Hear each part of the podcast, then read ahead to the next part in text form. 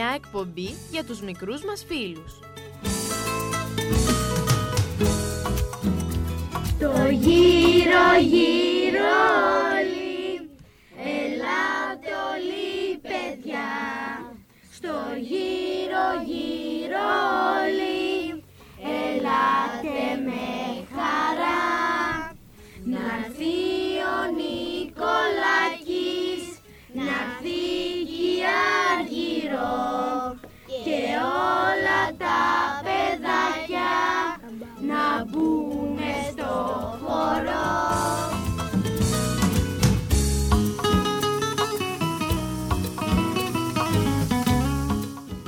Επιμελούνται και παρουσιάζουν Η Ελένη και η Αργυρός Σεργάκη.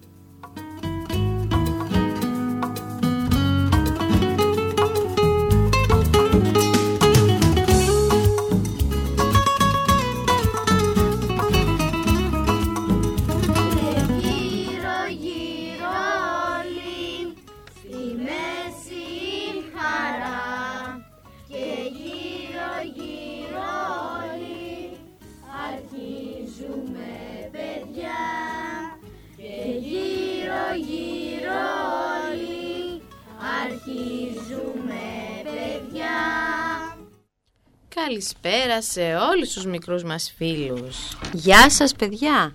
Τι κάνετε, πώς είστε, καλό απόγευμα να ευχηθούμε σε όλους και είμαστε και πάλι εδώ κοντά σας άλλο ένα Σάββατο απόγευμα, μας ακούτε ζωντανά σήμερα Σάββατο 15 Οκτωβρίου και είστε συντονισμένοι στο ραδιοφωνικό σταθμό Μαρτυρία. Στους 95,5 στα FM που θα σας κρατήσουμε ζωντανά συντροφιά μαζί με μια μεγάλη παρέα που έχουμε εδώ αλλά μπορείτε να τη μεγαλώσετε ακόμη περισσότερο παίρνοντάς μας τηλέφωνο στο 28210 27805 και 27806 για να μας πείτε τα δικά σας νέα. Πάμε όμως να γνωρίσουμε τα κορίτσια που έχουμε εδώ. Γεια Έχουμε σου, πολλά πώς σε κορίτσια λένε; σήμερα. Γεια σας, Μαρλένα Μαργελένα. Πάω τρίτη τάξη και η ωραία μου είναι ο Άγιος Χριστοφόρος. Γεια σου Μαριά Λένα, τι νέα από την εβδομάδα που πέρασε, όλα καλά; Ναι. Ωραία, χαιρόμαστε. Πάμε δίπλα. Γεια σας, είμαι η Ελευθερία Παπαδημητρίου Γεια σου και Ελευθερία. πάω έκτη δημοτικού και η ενορία μου είναι ο Άγιος Χριστόφορος και θα μείνει στην ενορία. Α, έτσι. Και εγώ ήθελα τώρα να σε ρωτήσω και για τον Άγιο Παντελεήμονα, να μας έλεγες τίποτα, αν ξέρεις. Που πας και εκεί κάμια φορά. Ξέρεις για τα... Διάφορες εκκλησίες. Τέλεια. Μήπως ε, ξέρεις για τα κατηχητικά, ποιες ώρες είναι, πότε λειτουργούν, να πούμε... Δεν έχω συγκεκριμένη ώρα τα καθηγητικά που πάω. Α, Ε, γιατί η εκκλησία τελειώνει, ας πούμε, μερικές φορές τελειώνει νωρίς. μετά την εκκλησία, στον Άγιο Χριστόφορο για παράδειγμα, κάνουμε τα κατηχητικά για τα παιδιά δημοτικού, μετά την εκκλησία, 10 και 4, με 11 και 4 περίπου, πόσα παιδιά θέλουν να έρθουν. Άρα δε- δεν γνωρίζεις για άλλες ενορίες όπως μας λες, ε; Εντάξει. Πώς θα περνάς εσύ, τι κάνουν τα αδέλφια σου; Όλα καλά. Όλα καλά. Η έκτη είναι δύσκολη τάξη που πας έκτη. Εντάξει, είναι όλα σαν τις επαναλήψεις της Πέμπτης. Α, τέλεια τότε. Μέχρι στιγμής εύκολα λοιπόν. Πάμε δίπλα στη φίλη μας. Γεια σας, είμαι η Ελένη Γεωργιανά.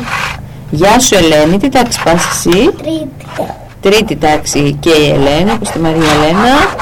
Εύκολη η τρίτη τάξη, κορίτσια; Ναι. Ε, Και από ποια νωρία έρχεσαι Ελένη; Από τον Αγιο Νικόλαο. Πολύ ωραία. Κάνετε κατηχητικό εκεί στον Αγιο Νικόλαο; Ναι. Θυμάσαι κάθε πότε να μας πεις; Ε, όχι, δεν θυμάμαι. Μμ, να ρωτήσεις τη μαμά την άλλη φορά να μας το πεις. Για πάμε και σε μια άλλη φίλη. Πώς σε λένε σε μικρούλη. Ναι. Ζωή, εσύ τι τάξη πας σχολείο; Πρώτη. Πρώτη και τα έμαθες τα γράμματα ή ακόμα; Α, έμαθες ε. Τι κάνεις εκεί το παπί, την πατάτα; Και το δύο. Και τα δύο τα έχεις μάθει; Ναι. Wow, μπράβο. Τέλεια. Και έχεις πολλά αδερφάκια εσύ; Ναι. Να τους στείλουμε χαιρετίσματα; Ναι. Τέλεια. Εσύ η μικρότερη από τα αδέλφια σου ζωή; Η πρώτη τελευταία. Η πρώτη τελευταία. Ωραία. Να ζήσει και η ζωή. Και πάμε δίπλα στην... Γεια σας, με λένε Αγάπη. Πάνε είπε και να δύο μήνες Χριστοφόρος. Γεια σου αγάπη και σένα. Τι νέα, όλα καλά αυτήν την εβδομάδα; Ναι.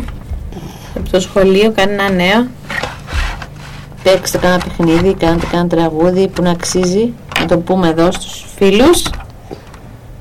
Όχι. Πάμε να γνωρίσουμε και άλλη μια φίλη. Γεια σας, με είναι Αναστασία. Παραγωγή και εννοία που είναι Αγία τα Φόρος. Καλώς Μπράβο. την Αναστασία. Πώς θα περνάς εσύ στο σχολείο που πας και πρώτη φορά φέτος; Καλά. Έχεις πολλούς μαθητές; Ναι. Α, πολύ ωραία. Και ζωγραφίζετε εκεί, γράφετε, κάνετε εργασίες; Ναι. Τέλεια, τι φτιάξατε τώρα τελευταία, θυμάσαι; Ε,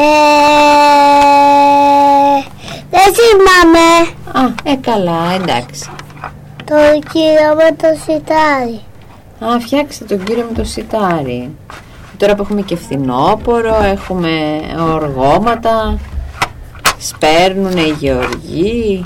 Ε, τέλεια, Οκτώβριος. Ε, Είπαμε και την προηγούμενη φορά που μιλήσαμε λίγο για τον Οκτώβριος, Σποριάς. Μας παίρνει όμως και κάποιος φίλος να μεγαλώσει η παρέα μας που είπαμε. Καλησπέρα. Γεια σας. Μ' ακούτε; Ναι. Τώρα ακούμε λίγο καλύτερα. Ε, είμαστε εδώ με τη Μαριάμ, τον Παύλο, τη Ζωή και τον Γιώργο και σας ακούμε και θέλαμε να πάρουμε τηλέφωνο, να σας μιλήσουμε. Γεια σας καλά παιδιά. Τι κάνετε; Καλά είμαστε και εδώ η Μαριάμ άκουσε τη συμμαθήτριά της στη Ζωή και θέλει να της στείλει χαιρετίσματα. Σας τη δίνω. Ναι, ναι. Γεια Ζωή. Ζωή σου Γεια μιλάει η σου, Μαριά. Μαριά. Πες της γεια. Γεια λέει. Κάθεστε κορίτσια, κάθεστε μαζί στο ίδιο θρανείο. Ναι, Αχ, τι ωραία. Δηλαδή και εσύ έχεις κάνει την πατάτα και το παπί, ε; ναι. Είναι εύκολα, Μαριά, τα, στο σχολείο αυτά που κάνετε. Είσαι καλή μαθήτρια, ε; Μπράβο. Και είστε πολύ φίλες με τη ζωή, ε; Και αυτή εδώ γελάει τώρα. Ναι. Τέλεια. Πας κατηχητικό εσύ; Σε κάποια ενορία στην εκκλησία που πάτε; Ε, τώρα τραβάει το τηλέφωνο και η Ζωούλα που θέλει να σας μιλήσει. Μπορεί; Αμέ. Α, να μας μιλεί. Είναι συνονόματη εδώ με τη φίλη μας. Ναι. Γεια, Γεια σου ζωή. Ναι. Τι κάνει. Γεια σου ζωή. Τι κάνεις; Καλά. Καλά. Μπράβο. Τι κάνουν τα αδέρφια σου; Μπράβο. Την- Ε, ωραία, καλή εκπομπή θα σας ακούσω Ευχαριστούμε. μετά. Σας Γεια περιμένουμε σας. και από κοντά μια μέρα. Ναι, Φιλιά ναι. πολλά σε όλα τα παιδάκια. Ευχαριστούμε, γεια σας. Ωραία, έτσι ε, εδώ πέρα αρέσει σε όλα τα παιδιά, δηλαδή το σχολείο από ό,τι κατάλαβα. Ε. Μέχρι και στην έκτη μας είπε η Ελευθερία που είναι η πιο μεγάλη εδώ πέρα ότι είναι το σχολείο εύκολο και είναι επανάληψη της πέμπτης. Τα πρωτάκια μας είπαν ότι έχουν μάθει να γράφουν, εδώ ξέρουν ε, και το παπί και την πατάτα και όλα και νομίζω ότι τους αρέσει πολύ το σχολείο ε. Και Είναι εύκολο αρκεί να διαβάζεις. Α, πες μας Να, το το έτσι, σωστό, γιατί το και μυστικό. εμείς. Δεν, μας δώσεις τις Γιατί αν το διευκρινήσεις. διαβάζει κάποιος, να το πεντάρι, να το τεσάρι και να και το τριάρι. Μπαίνουν τόσο χαμηλή βαθμή. Μπαίνανε παλιά.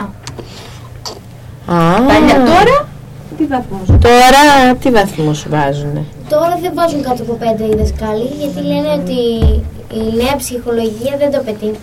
Α, πολύ, πολύ ενημερωμένη σε βλέπω. Θα γίνεις δασκάλα. Πώς θα σε Όχι, ενημέρωσε; συναντητικός.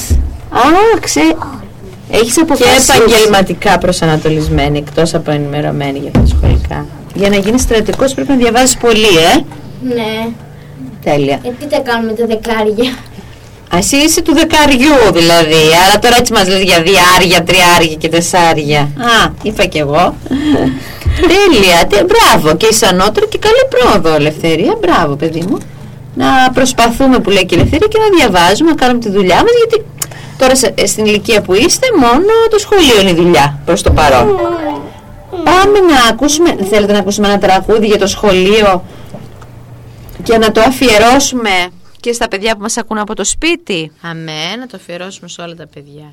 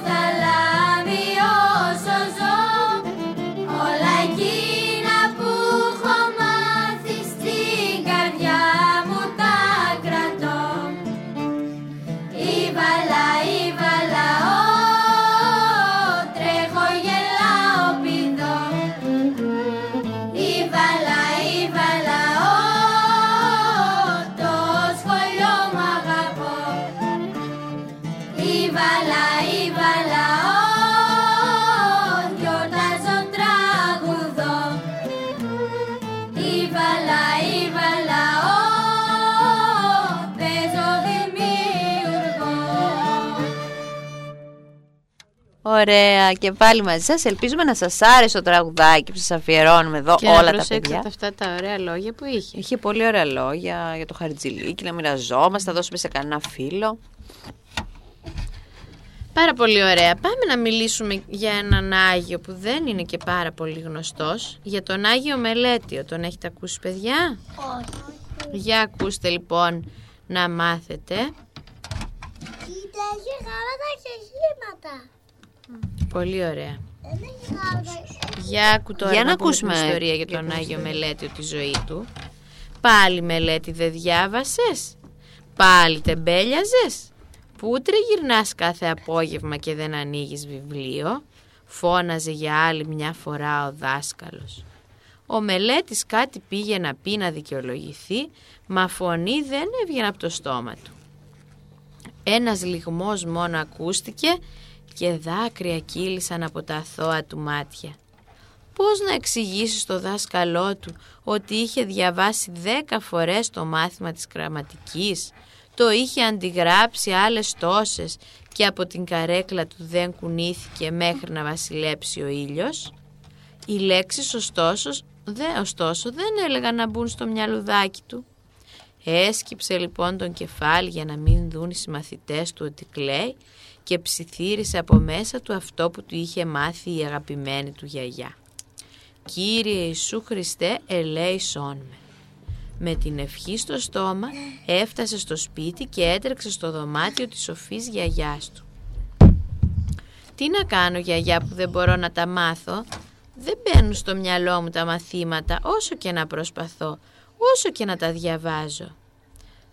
«Μήπως είμαι κουτός» ρώτησε και τα μάτια του βούρκωσαν και πάλι. «Αχ, μελέτη μου, τι λες, στα παιχνίδια και τα παραμύθια που κάθεσαι με τις ώρες και διηγείσαι στα αδέλφια σου, πώς πάει η γλώσσα σου ροδάνει. Αλλά τι είπαμε, μόνος αυτός ο Χριστός μας δεν μπορεί. Πρέπει και εσύ να του το ζητήσεις. Δεν άκουσες το Ευαγγέλιο της Κυριακής; Το άκουσα γιαγιά μου. Ήταν η ιστορία της αιμορροούσας που είχε εξοδέψει όλα της τα χρήματα στους γιατρούς αλλά κανένας δεν μπορούσε να τη θεραπεύσει, θυμήθηκε ο μικρός. Και τι έκανε, για πες μου, κάθισε και έκλαιγε ή έτρεξε στο Χριστό. Άγγιξε κρυφά το χιτώνα του και το αίμα σταμάτησε αμέσως. Συμπλήρωσε ο μικρός και αμέσως μια ιδέα καρφώθηκε στο μυαλό του. «Το βρήκα» φώναξε και τα μάτια του έλαμψαν όλο χαρά. «Αυτό θα κάνω» φώναξε και πετάχτηκε πάνω σαν ελαττήριο. «Σε ευχαριστώ γιαγιάκα μου» ψιθύρισε και κοίταξε τη γιαγιά του όλο ευγνωμοσύνη. Αυτό το βλέμμα ήταν το καλύτερο ευχαριστώ για τη γιαγιά που από τη χαρά της ξέχασε να ρωτήσει τι σκέφτηκε ο αγαπημένος της εγγονός. «Θεέ μου φώτισέ τον» ψιθύρισε και τον σταύρωσε μυστικά. Την επόμενη Κυριακή ο μελέτης ξύπνησε πρώτος από όλους. Ντύθηκε βιαστικά και έτρεξε στην εκκλησία που ήταν δίπλα στο σπίτι του. Περίμενε υπομονετικά στη γωνιά και μόλις ο νεοκόρος ξεκλείδωσε τη βαριά σιδερένια πόρτα, τρύπωσε αθόρυβα μέσα και μπήκε ελαφροπατώντας στο ιερό. Κάνοντας ευλαβικά το σταυρό του, χώθηκε κάτω από την Αγία Τράπεζα. Μέχρι να τελειώσει η Θεία Λειτουργία έμεινε κρυμμένος εκεί καθώς το μακρύ πέπλο της τον σκέπαζε από κάθε ανθρώπινο μάτι. Έτσι μόνο ο Θεός είδε την πίστη του. Μόνο αυτός ένιωσε τη λαχτάρα του να μάθει γράμματα και τον ευλόγησε απλόχερα. Όταν τελείωσε η Θεία Λειτουργία και έφυγαν όλοι, ο μελέτης βγήκε από την κρυψώνα του αλλαγμένος. Το προσωπάκι του έλαμπε, τα μάτια του πετούσαν φλόγες, ενώ τα χείλη του ψιθύριζαν ευχαριστώ. Ένιωθε ότι η επιθυμία του είχε εισακουστεί. Έτρεξε λοιπόν στη γιαγιά του και χωρίς να της πει τίποτα άρπαξε το βιβλίο που αυτή κρατούσε και το διάβασε δυο φορές από μέσα του. ο Θεός είχε εκπληρώσει την επιθυμία του. Από τότε δεν σταμάτησε να μελετά την Αγία Γραφή και τα βιβλία της Εκκλησίας μας, γιατί ήξερε ότι εκεί μέσα θα βρει τα μυστικά για να αγαπήσει το Θεό και τους ανθρώπους. Όταν μεγάλωσε έγινε μοναχός και αργότερα ηγούμενος. Και βέβαια δεν υπερεφανευόταν για τα γράμματα που ήξερε, ούτε επειδή και εύκολο και ξεκούραστο διακόνημα στο μοναστήρι, αλλά διάλεγε τις δυσκολότερες εργασίες. Πρώτος πήγαινε στη δουλειά, τελευταίος έφευγε. Στις οικοδομικές εργασίες της μονής κουβαλούσε τις βαρύτερες πέτρες. Στους κήπους όταν κάποιοι μοναχοί άφηναν μισοτελειωμένη τη δουλειά τους, ο Όσιος έτρεχε να τους καλύψει, να σκαλίσει, να φυτέψει, να κλαδέψει, χωρίς να παραπονεθεί ή να γκρινιάξει. Ο Άγιος Μελέτιος ίδρυσε ένα μεγάλο μοναστήρι στην στον Κιθερώνα. Κοιμήθηκε ειρηνικά τη μία της Σεπτεμβρίου που γιορτάζει κιόλας και εκείνη τη μέρα που ξεκινάει και το εκκλησιαστικό έτος και η νέα σχολική χρονιά όπως ξέρετε που ξεκίνησε. Έτσι λοιπόν γιορτάζει ο Άγιος Μελέτης και μπορείτε λοιπόν και εσείς να τον έχετε βοηθό τώρα στο σχολείο και να προσεύχεστε σε αυτόν όταν κάνετε την προσευχή σας και δυσκολεύεστε στα μαθήματα και παρακαλείτε το Θεό να σας βοηθήσει να είστε συνεπείς και καλοί στις υποχρεώσεις σας στο σχολείο να προσεύχεστε και στον Άγιο Μελέτη που και αυτός όταν ήταν μικρό παιδάκι είχε πολύ δυσκολία αλλά μετά με τη βοήθεια του Θεού κατάφερε να την ξεπεράσει και να γίνει πολύ καλό στα γράμματα. Άρα χρειάζεται και να προσπαθούμε και να διαβάζουμε, μας είπε Ελευθερία, να κάνουμε όμως και προσευχή. Τι ωραία ιστορία. Σας άρεσε παιδιά; Ναι. Τέλεια. Και τώρα έτσι που λέμε για σχολεία και ήθελα να σας ρωτήσω εσείς έχετε κανένα συμμαθητή που δεν είναι από την Ελλάδα στο σχολείο; Ελευθερία. Έχω ένα συμμαθητή που είναι από την Αλβανία. Μμμ. Μαριαλένα. Έχω ένα συμμαθητή που είναι από την Βουλγαρία. Ωραία. Και η άλλη, η Ελένη και εσύ; Εγώ έχω όμως δεν θυμάμαι ποτέ. Δεν θυμάσαι από πού είναι. Η αγάπη. Να, να πω. Αλβανία. Αλβανία.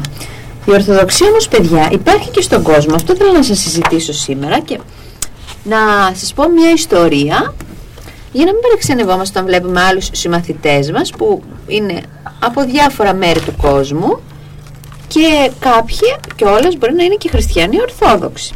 Για ακούστε εδώ μια ιστορία ενός κοριτσιού που εμφανίστηκε έτσι σε ένα σχολείο, σε ένα κατηχητικό σχολείο. Το κινεζούλι εμφανίστηκε σαν ένα κίτρινο πουλάκι στη γειτονιά. Ένα κοριτσάκι με σκιστά ματάκια, λιγομίλητο, μαζεμένο.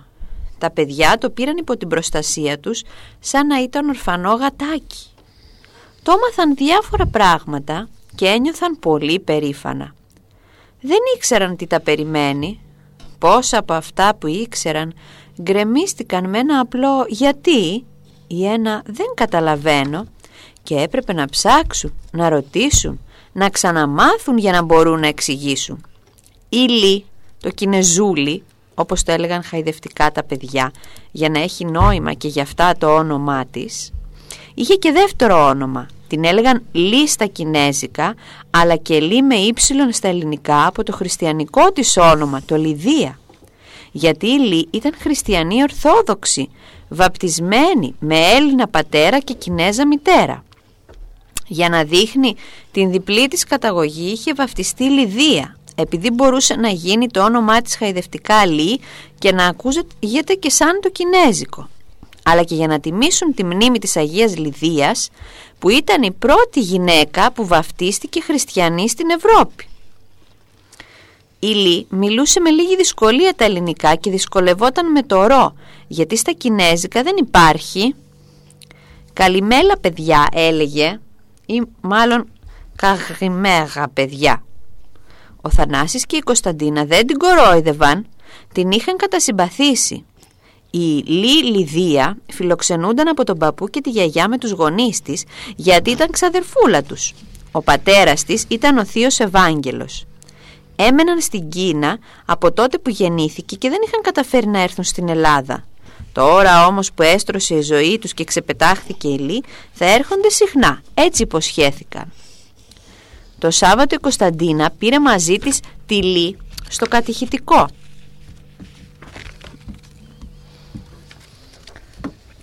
Εκείνη ήταν ενθουσιασμένη. Στη μικρή πόλη της Κίνας όπου ζούσαν δεν είχε ορθόδοξο ναό και τις λειτουργίες τις είχε δει μόνο στην τηλεόραση. Εσκεφτείτε πόσο ακόμα πιο σπάνιο της φαινότανε το κατηχητικό. «Καλημέλα» είπε με χαρά και όλα τα παιδάκια γέλασαν, μα αυτή δεν την ένοιαζε. «Αυτή είναι η ξαδελφούλα μου η Λιδία», τη σύστησε η Κωνσταντίνα. «Καλώς ήρθες Λιδία», είπε η κυρία Αντιγόνη η κατηχήτρια. «Μα είναι κινέζικο όνομα αυτό κυρία; Επιτρέπονται να έρχονται τα κινεζάκια στο κατηχητικό» ρώτησε η Κατερίνα που όλο ρωτούσε τι επιτρέπεται και τι δεν επιτρέπεται. Η Λιδία είναι βαφτισμένη χριστιανή όσο είσαι και εσύ, αρπάχτηκε η Κωνσταντίνα. Δεν είναι μόνο οι Έλληνες χριστιανοί ορθόδοξοι, η Ορθοδοξία έχει απλωθεί σε όλο τον κόσμο, αφού ο Κύριος είπε στους μαθητές του «Πορευθέντες, μαθητεύσατε πάντα τα έθνη».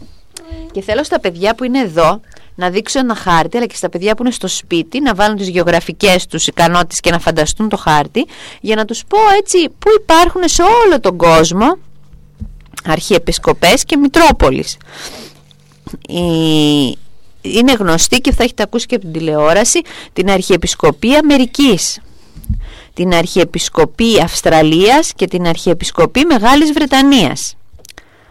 Μητροπόλεις υπάρχουν σε πολλές χώρες. Στη Γαλλία, στη Γερμανία, στην Αυστρία, στη Σουηδία και στη Σκανδιναβία, στο Βέλγιο, στη Νέα Ζηλανδία, στην Ελβετία, στην Ιταλία, στο Τορόντο, ε, στο Μπένος Άιρες ακόμα και στο μακρινό Μεξικό, αλλά και στο Χονγκ Κόνγκ, στην Ισπανία, στην Πορτογαλία, στην Κορέα, ακόμα και στη Σιγκαπούρη, ε. Είδατε πόσες πολλές χώρες του κόσμου υπάρχουν παιδιά και πόσες πολλές χώρες μάλλον του κόσμου ή έχουν ορθόδοξες εκκλησίες που δεν ξέρω αν το είχατε σκεφτεί αν το περιμένατε και ακόμα πολλοί άνθρωποι μπορεί να μην είναι και από, από κάποιο μέρος που είπαμε αλλά παρόλα αυτά να έχουν βαφτιστεί χριστιανοί.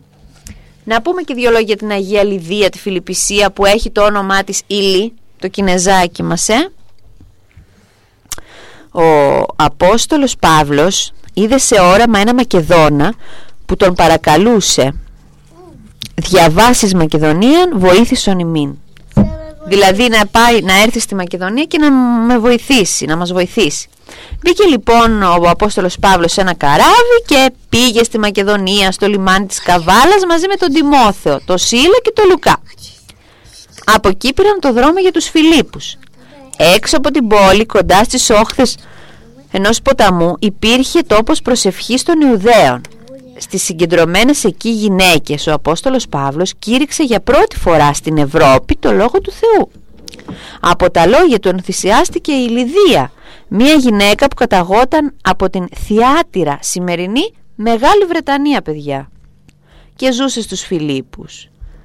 Ε, η οποία είχε έρθει στην εβραϊκή θρησκεία εγκαταλείποντας την ειδωλολατρεία και έτσι ακούγοντας για το Χριστό ζήτησε να γίνει χριστιανή και ο Απόστολος Παύλος τη βάφτισε στα νερά αυτού του ποταμού που τον λέγανε ποταμό Ζυγάκτο. Τώρα έτσι έγινε η πρώτη Ευρωπαία χριστιανή, η Αγία Λιδία η Φιλιππισία που από αυτήν πήρε το όνομά της το Κινεζάκι που είπαμε. Πώς σας φάνηκε αυτό; Έτσι λίγο να μαθαίνουμε γιατί πολλά ακούμε ότι θα έρθουν και άλλα παιδιά. Και αν κάποια παιδιά δεν πάνε εκκλησία ή δεν είναι ορθόδοξα χριστιανά μπορούμε να τους μιλήσουμε για το κατηχητικό μας, για την ενορία μας, την εκκλησία της γειτονιάς να έρθουν, να δουν αν τους αρέσει, να ακούσουν το Λόγο του Θεού και να βαφτιστούν με τις οικογένειές τους. Ε, πολύ ωραία να ολοκληρώσουμε αυτό το θέμα. Δεν ξέρω, έχετε κάτι να ρωτήσετε πάνω σε αυτά. Σας φαίνονται παράξενα, περίεργα. Ναι, αγάπη. Αυτή ήταν ακόμη Κινέζα. Ναι, η καταγωγή της θα ήταν για πάντα Κινέζα, αφού από εκεί, εκεί γεννήθηκε. Αλλά όπως άκουσα την ιστορία, ο μπαμπάς ήταν Έλληνας και έγινε, ήταν και χριστιανοί. Μπορούμε να συνδυάσουμε διάφορες ιδιότητες. Θα σας πω και άλλες ιστορίες με τη Λύση σε επόμενες εκπομπές μας που σιγά σιγά μαθαίνει για την εκκλησία μας και εμείς θα θυμόμαστε και θα βλέπουμε τι ξέρουμε. Ή μάλλον δεν ξέρω αν τα ξέρουμε και τα κάνουμε γιατί εμείς που υποτίθεται ότι είμαστε χριστιανοί ορθόδοξοι και ξέρουμε κάποια πράγματα δεν τα εφαρμόζουμε όμως πάντα.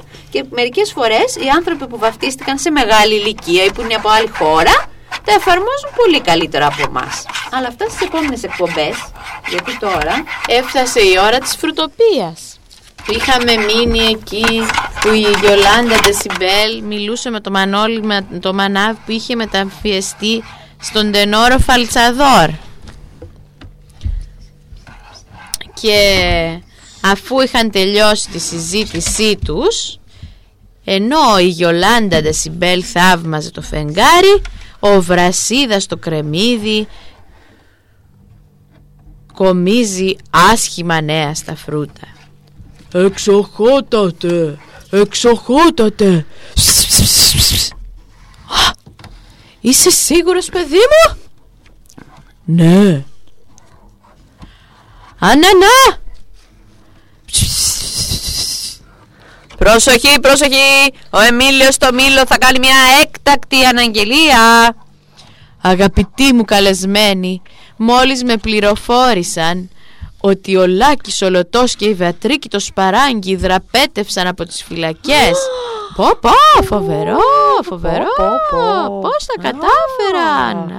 Α, ίσως προσπαθήσουν να επικοινωνήσουν με τους εχθρούς μας. αυτό μας έλειπε. Πρέπει να σας αφήσω όμως για να συντονίσω τις προσπάθειες εντοπισμού τους.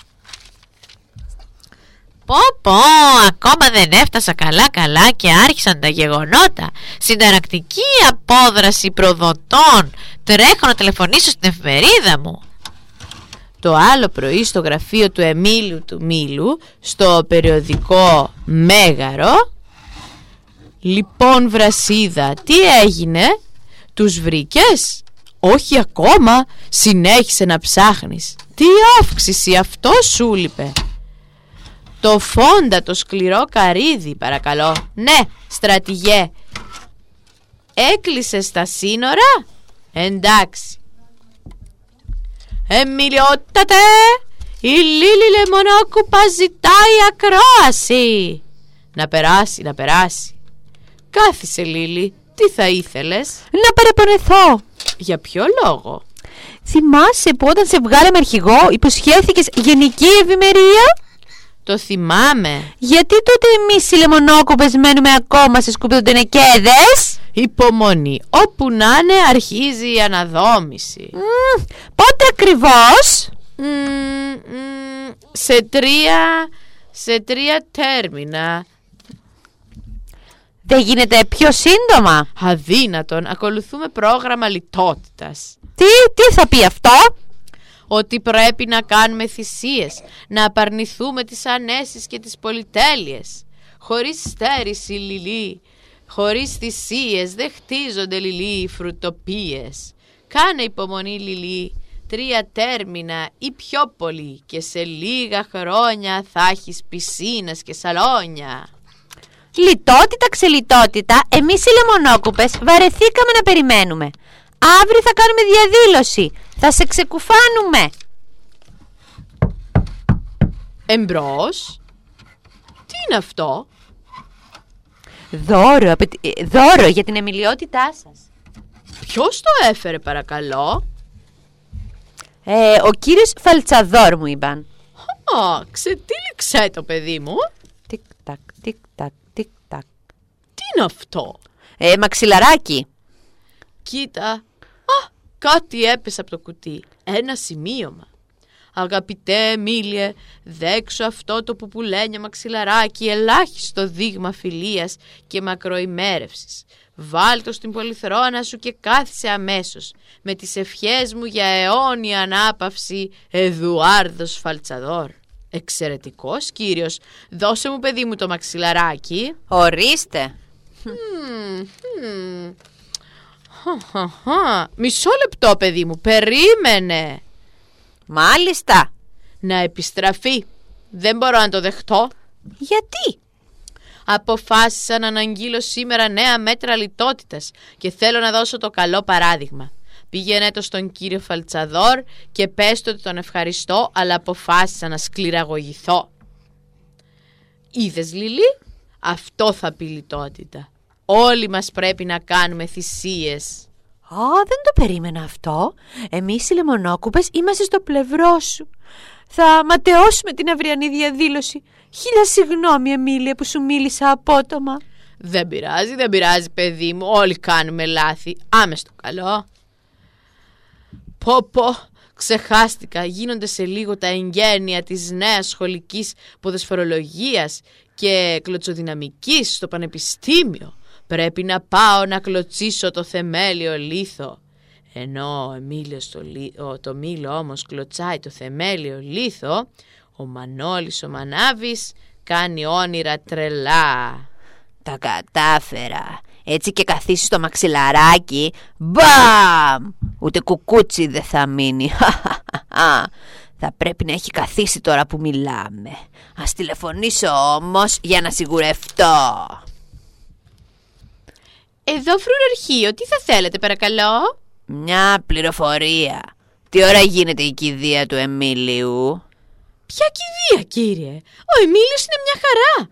Ποιο, ποιο, ποιος είναι; Ο κόκκος το κορόμιλο. Ε, ανοιχτή η- είναι η πόρτα.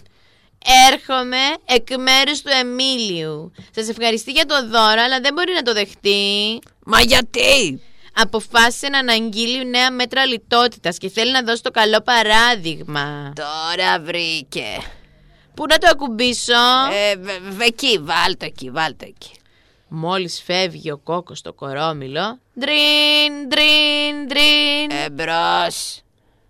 Ζαχαρίας Ζουπιχτός, τι έγινε με τις ανατινάξεις στον Εμίλιο; Ε, δεν τον ανατείναξα ακόμα. Όχι ακόμα, τι εννοείς; Ε, η επιχείρηση μαξιλαράκι απέτυχε. Ανίκανε! Ούτε ένα μήλο δεν είσαι σε θέση να δολοφονήσεις. Δεν φταίω εγώ. Ποιος φταίει τότε; Τα, τα μέτρα λιτότητας. Δικαιολογίες. Ε, μην εξάπτεστε. Θα, θα βάλω σε εφαρμογή την επιχείρηση πορτατίβ. Αν αποτύχεις και αυτή τη φορά θα σε απολύσω. Βούρτσες από το μουστάκι σου θα καταντήσεις πάλι να πουλάς. Ξέρεις πόσο μου στοιχίζει κάθε δευτερόλεπτο που περνάει πάνω από δισεκατομμύριο. Ε, ε, μη- μη- μην ανησυχείτε κύριε Ζουπιχτέ Όλα θα πάνε καλά αυτή τη φορά ε, Όλα θα πάνε καλά Όλα θα πάνε καλά Ουφ, Ας καθίσω λίγο να συνέλθω Μπαμ! Ωχ, έπεσα στη παγίδα μου Ενώ ο Μανώλης ο Μανάβης όμως μεταμφιεσμένος στο σε Φαλτσαδόρ προσπαθεί να συνέλθει από το σοκ της έκρηξης, ο Πίκος Απίκος επισκέπτεται το Φραγκίσκο το Φραγκόσικο, το μεγάλο εφευρέτη της φρουτοπίας. Κύριε Φραγκίσκο! Κύριε Φραγκίσκο! Μη με διακόπτεις Ακούω τη φρουφρού να τραγουδάει Ναι, αλλά κόλλησε ο δίσκος. Δεν έχει σημασία. Τη φρουφρού να ακούς και ας κολλάει όσο θέλει. Ο δίσκος. Τέλος πάντων, λέγε τι θες. Έμαθα ότι σας απειλούν λεμονοστιφέν και κομποστάλ, απειλούν τη χώρα και ήθελα να σας ρωτήσω αν ετοιμάζετε κάποια καινούργια εφεύρεση για την άμυνα της φορτοπίας. Ε, με την άμυνα της φρουτοπίας ασχολούμαστε τώρα. Έχω άλλα στο μυαλό μου. Δηλαδή, Ε, φ- να, κάνω εφευρέσεις για τη φρουφρού τη φράουλα. Μόλις τέλειωσα το αντιχασμουργητικό φλίτ. Ορίστε. πώς λειτουργεί; Έτσι. Αν οι θεατές αρχίζουν να χασμουριούνται, ψ, ψ, ψ, ψ, ψ, τους ψεκάζεις και τους κόβεται αμέσως το χασμουργητό. Όπου να είναι θα τις το έχω έτοιμο και το, θα τις έχω έτοιμο και αυτό, το μουσικό αυτή. Σε τι διαφέρει το μουσικό αυτή από ένα κοινό αυτή; Τα κοινά αυτιά έχουν μόνο τύμπανο. Το μουσικό αυτή εκτός από τύμπανο έχει καραμούζα, ε, μαντολίνο και γκραγκανκάσα. Έτοιμο το μουσικό μου αυτή Φραγκίσκο! Α, φρουφρού. Έτοιμο, ορίστε, ορίστε. Ευχαριστώ, γεια σου τώρα. Ε, τι, φεύγεις κιόλας; Ναι, τρέχω στο θέατρο. Έχω ραντεβού με τον Τζερόνιμο το Ρόδι, το Θεασάρχη. Τι θα γίνει όμως η συνέχεια στο επόμενο επεισόδιο της Φρουτοπίας, αγαπητά μας παιδιά. Είδατε όμως ότι γλίτωσε ο Φραγκίσκος, ο Εμίλιος να πω, από το εκρηκτικό μαξιλαράκι έτσι. Και όποιος κάνει παγίδες πέφτει ο ίδιος μέσα. Με αυτά και εκείνα όμως και με την καλή παρέα εδώ, πέρασε γρήγορα η ώρα μας. Ευχαριστούμε λοιπόν όλους όσους μας ακούσατε, τα παιδιά που μας πήραν τηλέφωνο, τα παιδιά που είχαμε εδώ, την ηχολήπτριά μας και ανανεώνουμε το ραντεβού μας για το επόμενο Σάββατο λέγοντάς σας ένα μεγάλο και δυνατό... Γεια σας!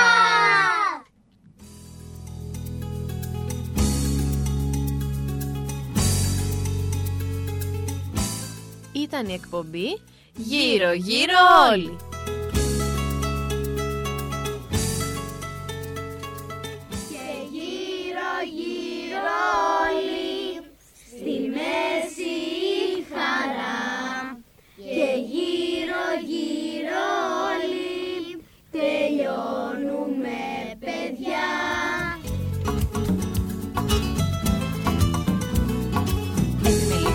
παρουσίασαν η Ελένη και η Αργυρός Σεργάκη.